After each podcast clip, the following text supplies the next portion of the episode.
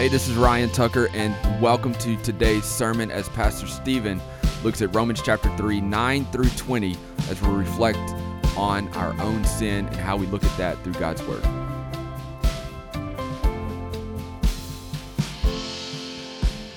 Hey, if you got a Bible, open it up, Romans chapter 3. We're on week number 12 in our series through the book of Romans, and it's a series entitled A Life Transformation, and the author of Romans, Paul, truly had experienced a life transformation. He crucified and, he persecuted Christians before he came to Christ, and then now he became a kind of a defendant. He became one who shared Christ all around wherever he would go. And so he's going to pick up in verse 9 this morning. And I just want to warn you ahead of time, the reason why we sang a little bit longer, because for the first 58 minutes of the sermon today, it's going to be real hard. It's going to be a mirror right there. The good news is the last 58 minutes is going to be really good. So you hang on to me, okay? Visitors are like, he's kidding, right? He's kidding. I'm not. So just get you a good seat. Everything will be fine. Today, he's going to verses 9 through 20, and it's a long passage. It just is what it is, but it all ties together, because what Paul is saying is, through this passage of Scripture, that not only does this passage of Scripture serve as a mirror to reveal to us who we are and what we're like, he says the entire Bible is that way. The entire Bible is this mirror that we hold before us.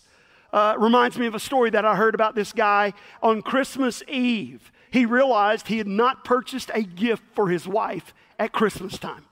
And some of you can identify with that. And he didn't go to Walgreens like you do.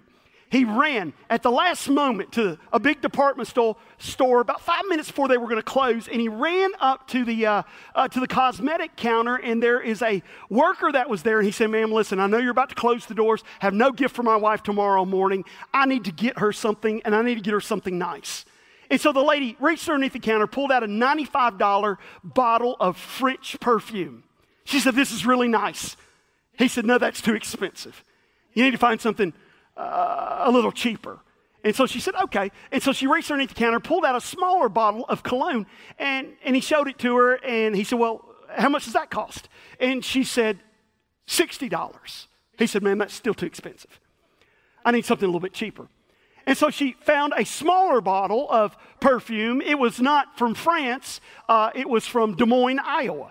And she said, "This is pretty nice." And he said, "Okay, I think I'll take that. How much does that cost?" She said, $30. He said, "Ma'am, I don't think I'm making myself clear. I need something a little bit cheaper. Do you have anything cheaper?" And she said, "Well, okay." She rummages through the box, and she's like, "Well, there's this tester bottle here. We've sprayed it several times. It's got about half of the perfume that's left in it." He said, "How much will that cost?" She said, $15. He said, "Ma'am, you don't get what I'm saying. I need to get something really cheap. Show me something really cheap." And so she reached underneath, pulled out a mirror, turned it around, and said, "Look at this. This is the cheapest thing we have." Ladies, please don't point. Don't point, okay? That's what Scripture's going to do this morning. Scripture's going to sit there, and it's going to hold up that mirror, and it's going to say, look, and kind of to tell you before we read the Scripture, what it is going to be is not very pleasant for us to behold. Look there, verse 9, Romans chapter 3. He says, "What then? Are we better than they? Not at all. For we have previously charged both Jews and Greeks that they are all under sin. As it is written, there is none righteous, no, not one. There is none who understands. There is none who seeks after God. They have all turned aside. They have altogether become unprofitable.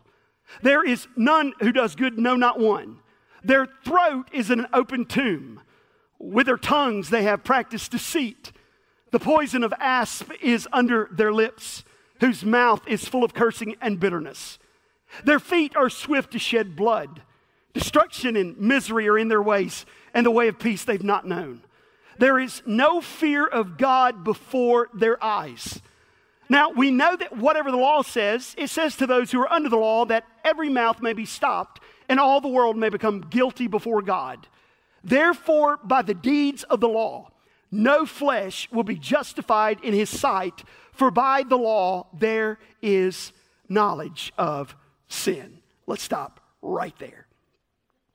He's holding up this mirror. And please hear me. This is not one of those cheap mirrors, okay? This is not one of those mirrors in some clothing stores that are designed in such a way to make you look slimmer and better. This is one of those, ladies, this is one of those makeup mirrors. You know what I'm talking about? Extremely magnified with lights that are all around it. Not too long ago, Jennifer and I stayed in a hotel, and there in the bathroom was one of these makeup mirrors, and it was extremely large, and it had lights built in, lights around the outside of it. And I thought, you know what? I think I'll look at this. And then on the back side, it even was a greater magnification. And I flipped it over, and I was there, and I was looking, and my forehead looked like a road map. And I looked at that, and I'm like, no, thank you. And I turned it off because it showed every single blemish. Honestly, I was looking at it, and I'm like, who's this old man looking back at me? But I get why you do that. You do that, ladies, in case you have any little blemish. You want to be able to see it. You want to be able to cover that up. Well, what he is saying here in this passage of Scripture is when we look at God's Word, it's like a magnifying mirror that points out our imperfections. It exposes us, shows us just how guilty we are. And I know that maybe you're here today and you're like, well, now hang on just a second. I came to church because I don't want to hear about guilt. I don't want to hear about blemish. I don't want to hear about failure. And I'm sad to report to you that there are churches today that never talk much about failure and guilt and sin. And just as there are fat-free foods out there, there are guilt-free churches out there, and they never talk about sin. They never talk about failure or guilt. They simply ignore it. We're not going to ignore it today because God's Word doesn't ignore it. And so you're going to have to hang with me because the first part is going to make you feel pretty bad. But thank goodness there's a second part. Okay? So some of you may only make it to halftime. Just know if you walk out of here at halftime, woe is you. Here's the first thing he talks about. He talks about our guilty nature. Here's the mirror, and again, it's not just the Scripture we're studying today, it's the Scripture in general. Here is the Bible, and as I look at the Bible itself exposes me for who I really am. And I'm guilty. I have a guilty nature. The pastor, John MacArthur, and he's a great Bible scholar, I want you to hear what he wrote about this guilt. He said, no matter how often a man tells himself he is good, he inevitably sees that he cannot help thinking, saying, and doing wrong things and then feeling guilty about it. Guilt drives people to alcohol. It drives people to drugs, to despair, insanity, and more frequently to suicide. He writes, after playing psychological games about blaming his environment or blaming other people or society in general, man still cannot escape the feeling of his own guilt. People want to get rid of their guilty feelings. They just don't know how. The more they probe for solutions, MacArthur says, the guiltier they feel. And here's how he summarizes it. Men feel guilty because they are guilty. And this guilty feeling is only a symptom of the greater problem, which is sin. You and I we feel guilty because we are guilty. And the sooner you and I come to the realization that we are sinners, both by nature, we were born that way, and also by choice, then all of a sudden we're able to move on to receive the goodness of God. And that's exactly what Paul is saying. Paul is saying, all right, I'm going to hold this mirror up, and it's going to reflect to you who you really are. Oh, yeah, you have this guilty nature about you. And then all of a sudden, he just starts dissecting all the blemishes that this mirror has pointed out. The first one, we've got rotten thoughts. Look what he says in verse 11. He says, no one understands, no one really seeks God. Matter of fact, look at what he says in verse 12. He says, all have turned away, they have together become unprofitable. The term unprofitable there in the original Greek language that the New Testament was written in, it means this, something that has spoiled, something that is soured. Again, something that is rotten. Now, I don't know about you, but I love a big old glass of ice cold milk. To me, there's nothing better. And I grew up in a home where we drank whole milk. Matter of fact, I didn't know till I went to college there was anything but whole milk. My wife, whom we've been married for 23 years, she grew up in a home that used skim milk. Exactly. So when we got married, automatically a conflict. I like whole milk. She likes skim milk, and so we had to come to a compromise. And so I said, I will no longer drink whole milk because we're a couple now, right? You know, I know somebody at the first service said, well, you could have bought your own milk. She could have bought her own milk. No, we have been united as one. That's the problem with some of you. You're buying your own milk. I said, no longer will I drink whole milk, and since Jennifer at that time was primarily the one that went to the grocery store, she brought home skim milk. Not the same. Not the same. Skim milk is a cruel joke. And recently, as we've been together longer and life changes and all that kind of stuff, I'm the one that usually will run to the grocery store and get milk and all that kind of stuff. And guess what? I'm not bringing home skim milk. You know what I'm bringing home? No, not whole milk. That stuff will kill you. Are you kidding me? My God, I bring home 1%, but we're headed in the right direction. You know what I'm saying? You drink skim for 20 years, 1%, you're like, I'm drinking cream. Oh, wow. But have you ever done this before, guys? Have you ever done this? Have you ever, whether it's skim, whole, somewhere in between, I don't know, one of my daughters had me get oat milk yesterday. What? Are you kidding me? How do they milk oats? I have no idea. And so, but have you ever done it before where you get ready, you pour yourself a big glass of milk or you fill your bowl of cereal with your milk and you get ready to drink it and you eat it and all of a sudden something sour. That's terrible. Ruins a good glass or a good bowl of cereal. So here's what I do. To make sure that it's not sour, what do I do? You know what I do? I open the top and I smell it. He's talking about a life here that is rotten. A life here that is spoiled. He's talking about our thoughts, our minds. Something's gone wrong with it. It is spoiled. It came that way, and we continue to choose that way. So he's making this statement here about our hearts and our character. We all have rotten minds. We all have rotten hearts, and we start that way. It's our nature. In fact, Paul is so convinced of this. Listen to what he says at the last part of verse 12. He says, there is none who does good, no, not one. He employs a triple negative. Very seldom do we see this in the Bible. We hardly ever use triple negatives. Maybe you know what a double negative is. I can remember growing up there in the small little rural school that I went to in West Tennessee, and I had a school teacher who used to always tell us, don't never use no double negative.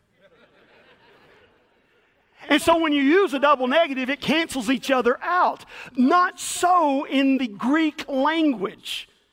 If anything, it intensifies what is being said. So he not only uses a double negative, he uses a triple negative in this passage of Scripture, and it's like he's saying, you know what? No, not never one person who's ever really done good. That's how rotten and spoiled the mind is. That our thoughts Again, we're holding up the mirror. It's revealing who we really are. That our minds are wicked and sinful and evil. You're like, well, but there are some people in this room that look like they've got it all together. Notice he doesn't put a parenthesis. Everyone's mind and thoughts are rotten except those who look like they have it all together. No, we all are looking in the mirror. But first, he mentions that rotten thoughts. But secondly, he talks about our throats. And I've written down rancid throats. In case you hadn't figured, they're all going to be R's today. Rancid throats. Have you discovered that usually most people sin by what they say and how they say it? And so Paul is sitting here, and Paul's holding the mirror up, and he says, hey, now let's talk about how you talk and how you start out with this dirty, rotten, sinful mouth. He even says that our throats are like open graves. What's in an open grave? A rotten, stinking, decaying corpse. He said that's what the human throat's like. That's how it speaks. Now, we sit there and we say, okay, all right, something's wrong with my throat. I got bad breath. I'm going to gargle with scope, or I'm going to throw in a piece of gum or something along those lines. I'm going to help the matter. He is not saying that you can do anything along those lines right there. Basically, what he is saying is nothing will take away that bad, sinful heart that we all have except Jesus Christ.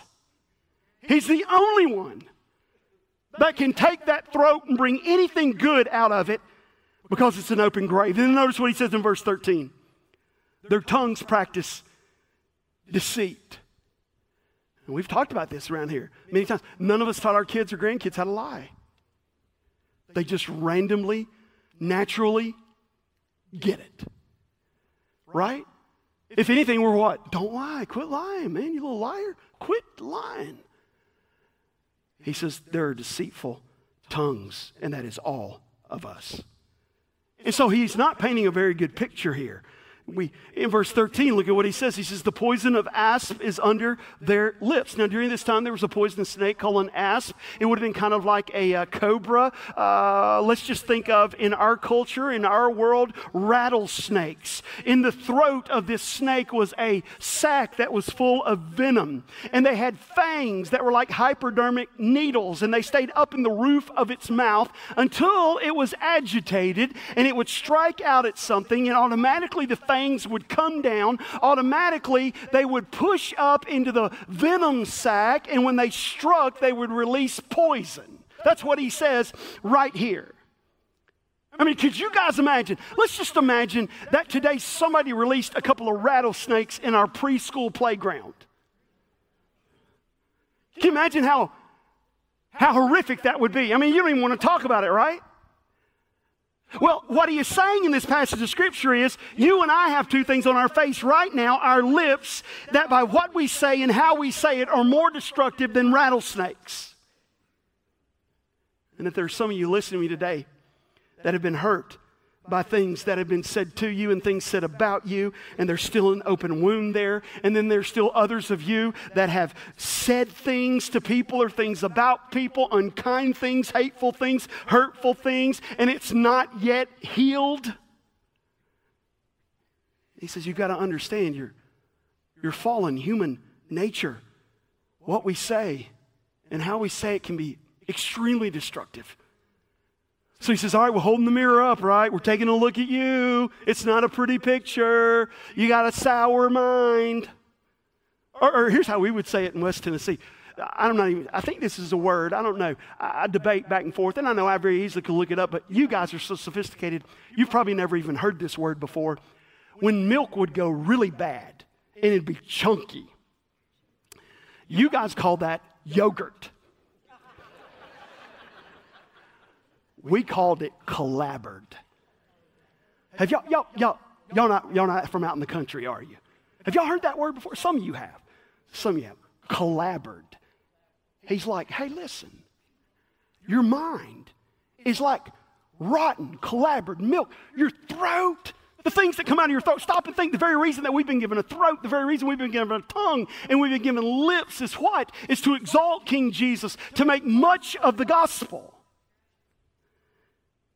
And then he gives us a third one. You've got a rank temperament. I mean, we're all messed up. Look in verse 14. Whose mouth is full of cursing and bitterness. I read that and I thought, that describes our society perfectly. We live in a profane, vulgar society. I mean, I was sitting behind a car just the other day at a red light that had the most vulgar, profane bumper sticker on the back of it that I was ready to get out of my car and drag them out of their car, pull it off their bumper sticker, and put it on their forehead. And I thought, don't do that. They may watch you on TV. The way people use words today. Well, that's just how we live. That's just society today. I can remember as a child, my grandmother, who she went to home to be with the Lord like 23-4 years ago. I can remember her sitting there and saying when they went to see at the movie theater Gone with the Wind, when that famous line came about, "Frankly, my dear, I don't give a," and you know what he didn't give, that everybody was appalled. She said even the media was outraged. The media. And today we're like, well, that's kind of mild. That's not that big of a deal, right? Well, we've come a long way, baby. And we've gone in the wrong direction.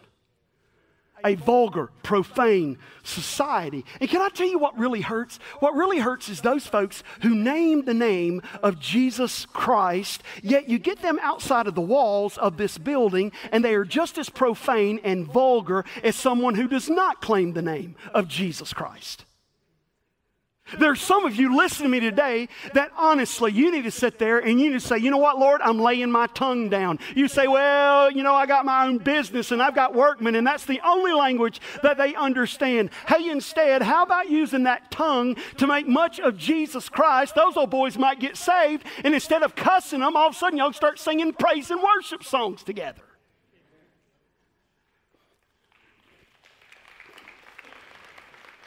My goodness, like pulling teeth to get y'all to clap. I can tell you that right now.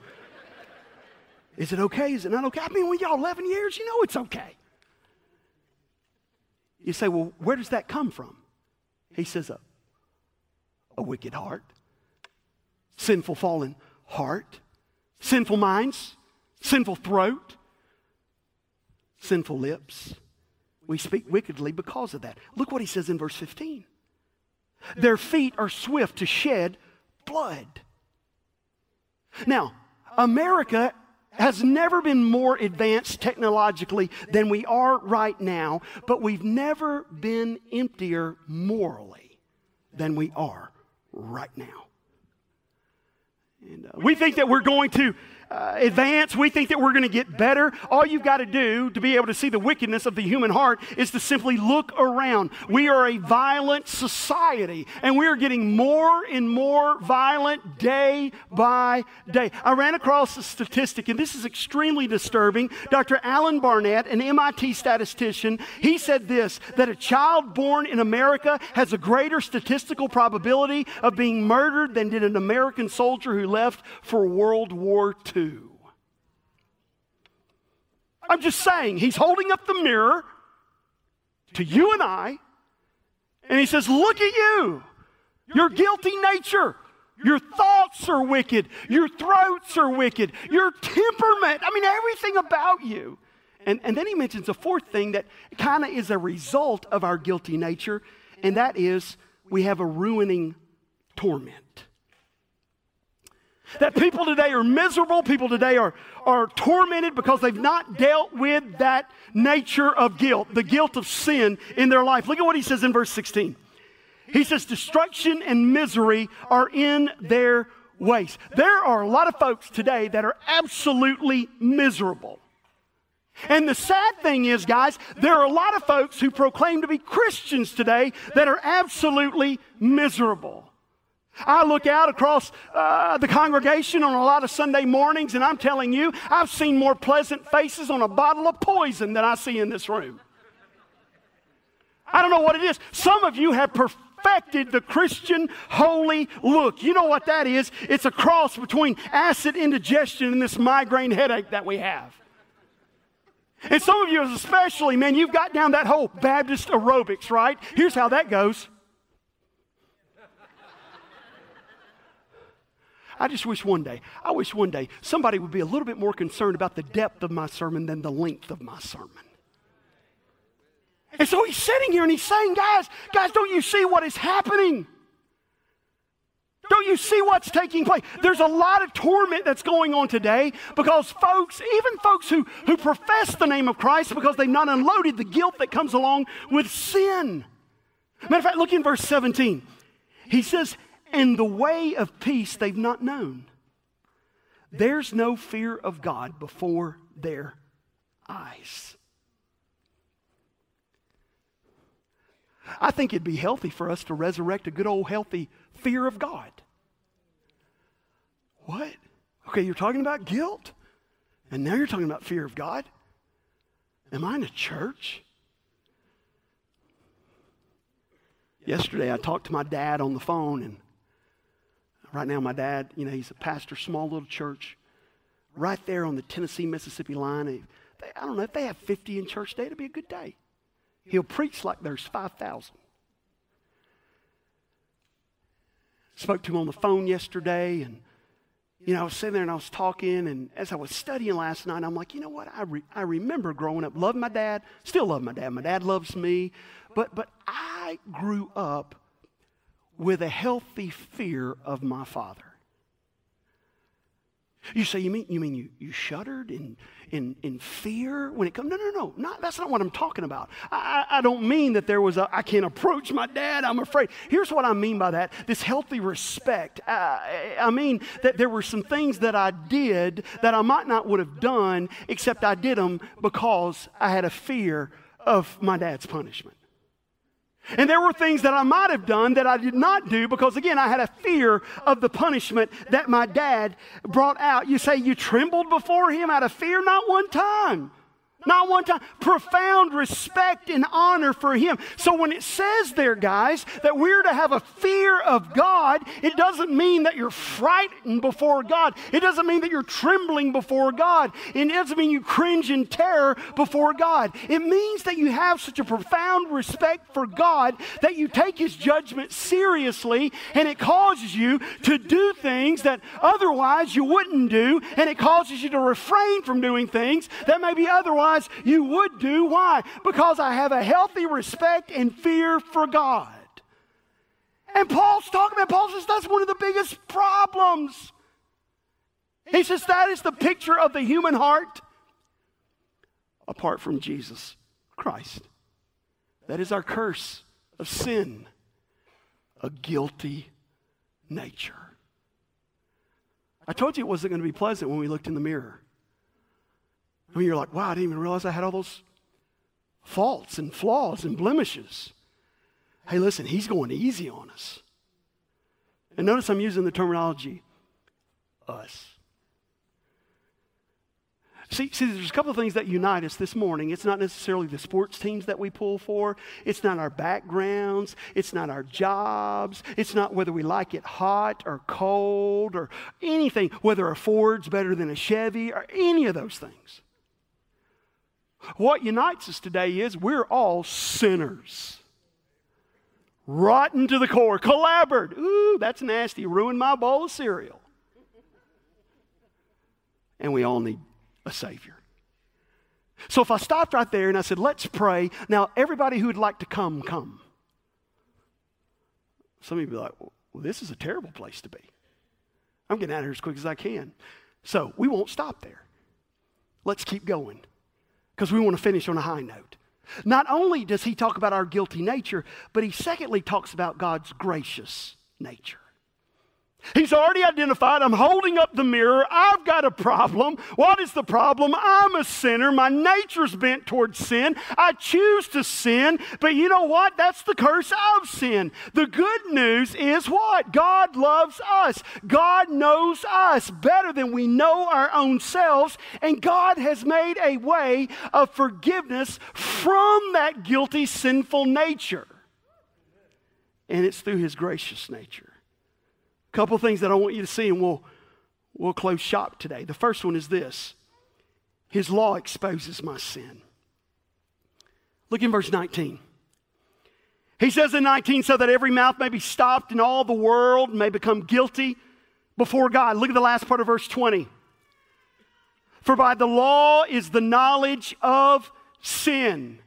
So Paul is basically saying that God has revealed in the Old Testament his law. His law was revealed not so that you might perfectly be able to keep the law. There's no way that you were ever going to be able to keep the law. I mean, the 10 commandments, I got to keep that. The Old Testament commandments, the Levitical law. There are things that I've got to keep so that I might be right with God. He says God never gave those things expecting that you would be able to keep that, expecting you to be made right with him. I mean, that's what they were saying. We're trying to keep the 10 commandments and I can't do it.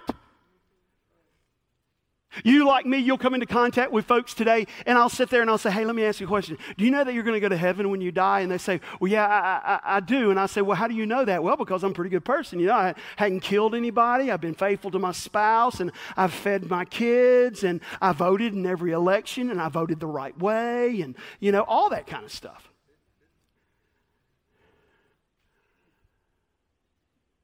Well, Jesus came along. You remember what he did? Hey, listen, I know that you guys have heard it said that you shall not commit murder. You should not kill someone else. I'm telling you, you may not have killed someone physically, but if you've had hatred in your heart toward them, you're guilty of murder. Students, any of y'all ever had hatred in your heart for someone else? Maybe someone else in your house, brother, sister, mom, dad, you know. I've been faithful to my spouse. He's like, okay, let's talk about that just a little bit. Have you ever lusted? You're guilty of adultery. So Christ comes on the scene, and Christ is like, I know you guys have thought this entire time the law was given so that you might live that way, so that you might be right with God, and the harder you try, the more messed up you get, the guiltier you realize that you are. It was never intended for that purpose. Instead, it was intended to show you that you are a sinner that is incapable of saving your own self. He would say, if you didn't know that there was a law, you know, if there was no law, you wouldn't realize that you're a sinner. Thereby, you wouldn't know that you need a Savior. And then God revealed his love through Jesus, and he provided our salvation. Guys, the only thing the law does is make us realize just how big of a failure we are. And one day, every person who has never received the forgiveness of God will stand before God, and they'll give an account for their own sin. You say, well, I'm glad that's going to be a long way off, is it? Just this morning, getting ready to come out to preach, and my sister who lives in Tennessee texts me and said, hey, I don't know if you know this or not, but a guy that I grew up with, was very close friends with, she said he died this morning. My age, 50, died this morning. I was talking to a friend of mine this morning, and they were like, yeah, this guy that I know that's a friend of mine, 55, died just a few days ago. Now hear me, I'm not trying to scare you, but I will tell you, if I can scare you out of hell into heaven, I'll scare you all day. I'm trying to be real. I mean, you can sit there and say, well, I'll not choose him today, but don't propagate the lie. I'll have another opportunity some other time. Maybe you will. I would say hell's probably populated with people today that said, oh, not today, at a better time, maybe a better opportunity, maybe when there's not as many people, or maybe when things are a little bit different in my life, maybe when I get some things right and I clean some things up, maybe just not today, I didn't wear the right kind of clothes. You know, I got a lunch meeting that I got to go to today. No, today's the day of salvation. It makes it very clear. But everyone who's not received the forgiveness of God will stand before God one day. And Paul says, he's already talked about this a little bit in the first 8 verses of chapter 3. They're going to do what we as human beings do the best. They're going to offer excuses for their own sin. Well, the reason why I didn't become a Christian and surrender to Jesus Christ is because all those hypocrites down at Highland Park Baptist Church. Yeah, the reason why I didn't choose Christ and receive the grace that he can give is because, you know, I went to that church one time and all the preacher talked about was giving money. And by the way, the red drop box is when you leave today. That's where you slide your offering, and you'll see a slide on the screen before you leave. You can give electronically, and just want you to know that we're to be faithful in our obedience to give.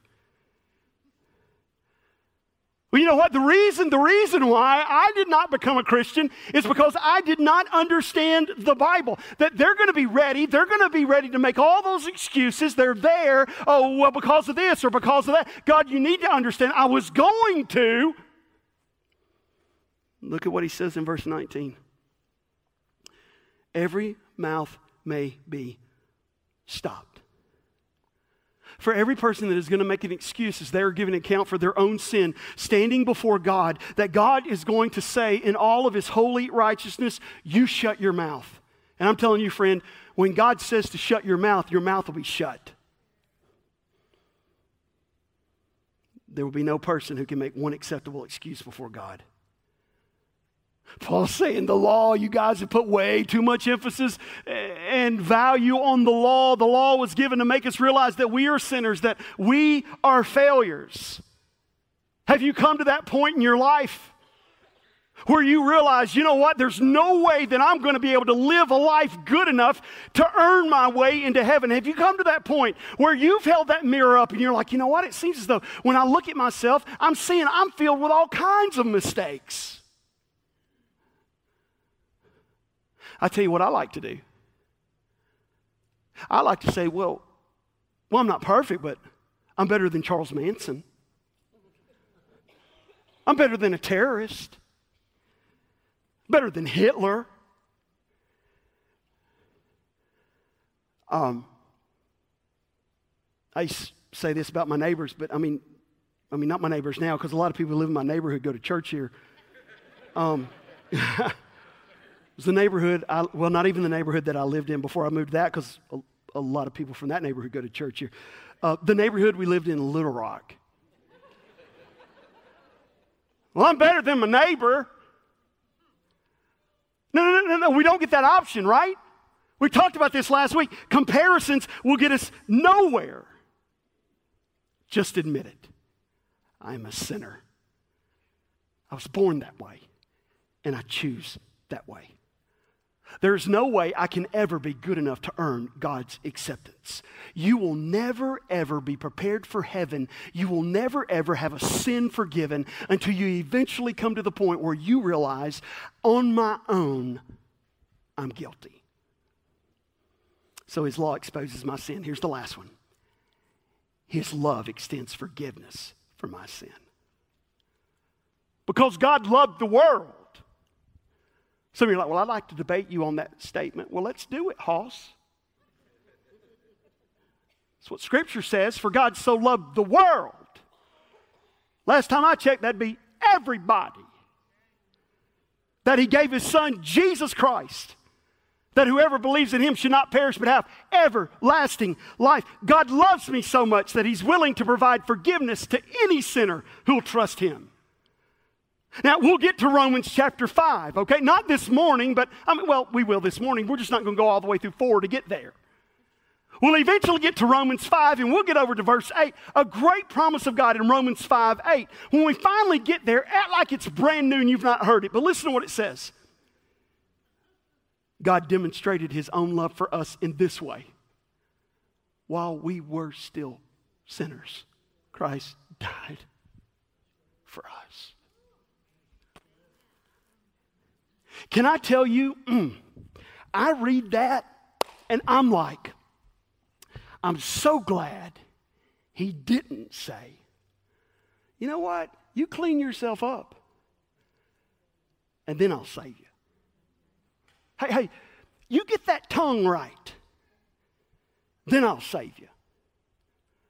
Yeah, you get that rotten mind, those lips that say hurtful things, you get all that fixed. Then you talk to me about heaven. Now, that's not what it says. He died for me while I was still bound in my own sin. And so I come to the point where I realize I'm a failure. You're like, well, that's not what we're supposed to teach. Well, I mean, you know, a good dose of right never hurt anybody. I'm a failure. I'm a sinner. I'm rotten on my own. Nothing good. But God knew that. And God made a way so that I might be set free from my sin and be forgiven. Billy Graham, he said this one time. And I love me some Billy Graham. Got everything he's ever written.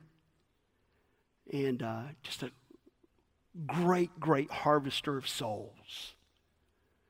You know, a lot of the preachers, I wouldn't say they got mad at Billy Graham. They might have been jealous of Billy Graham because they would work so hard to come up with the perfectly exegeted sermon and everything's just right and study the language and all this kind of stuff. And they would preach and preach and preach. Billy Graham would show up in town and he would say, "Come, give your heart to Jesus, come now." And by the thousands, folks would come. He just had the gift.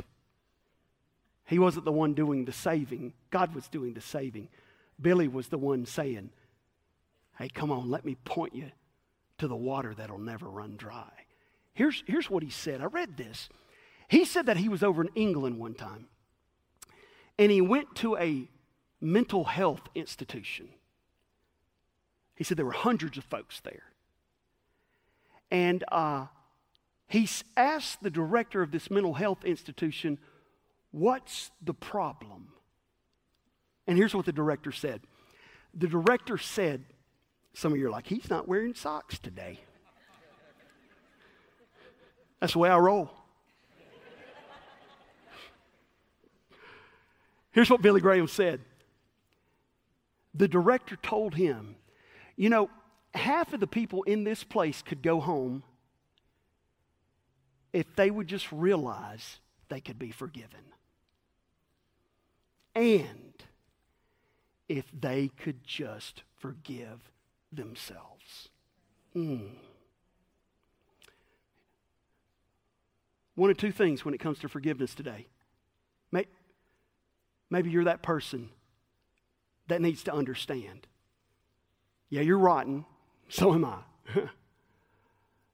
Apart from Christ, we can never hope for eternity. But today there's forgiveness, and it's found in a relationship with Jesus. Don't delay, don't wait. You've heard me say it before. The day and time we live in, my goodness, I wouldn't. If I didn't know I was saved, I wouldn't go to sleep at night. If I didn't know I was saved, I wouldn't wake up in the morning. I mean, I teased, there's no way I'd get in my truck and drive down Highway 231. It'd be hard to get out of this parking lot with any peace if you didn't know you were saved.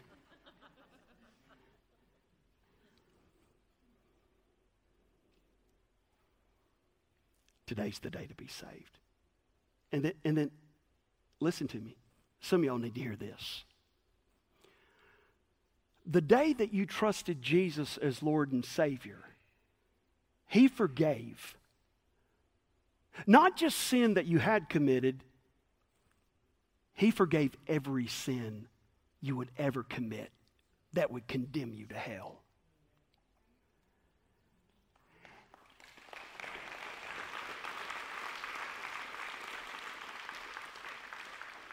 So some of you today, listen to me, you know that you have a relationship with Christ. That's been settled. You've surrendered your life to Him, and He's forgiven you. It's about time you forgive yourself. Don't rob Him of glory by forgiving a failure like you. Go ahead and forgive yourself. Would you bow your heads with me today? With your heads bowed, your eyes closed, we come to a time of response. Here's what that means. Okay, Pastor, I've heard what you had to say. I've heard what the scripture says. Now, I'm going to lay that across my heart and see where it is that I need to be obedient. Again, some of you in this room, somebody said something that hurt you. I don't know, maybe this morning, your torment and your pain, maybe it comes from, I don't know, something you said or something you did. Hey, friend, your Lord, your Savior, Jesus, He's forgiven you. Go ahead and let go of that today. You say, well, I want to take it serious. Yeah. I wouldn't tell you to do anything. Anything else. But Scripture tells us there is therefore now no condemnation for those that are in Jesus. Go ahead right now. Christ, I trust your forgiveness is sufficient. And then there are others of you today. You've never surrendered your life to Jesus. Again, maybe you'd say, well, maybe some other time, maybe later, or maybe this or maybe that. You examine your life, there's no fruit whatsoever in your life that would give you any indication that you have a relationship with Him. Why don't today you go ahead and settle this thing once and for all? I'm just saying, He wants you to be in relationship with Him, and He wants you to have assurance and peace of that relationship with Him. If you don't have peace today, why don't you get that before you get in your car and you go home?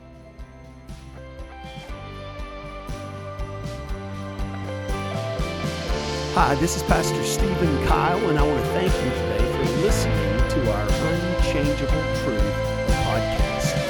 Our prayer is that you have been challenged as well as encouraged as we study God's Word verse by verse.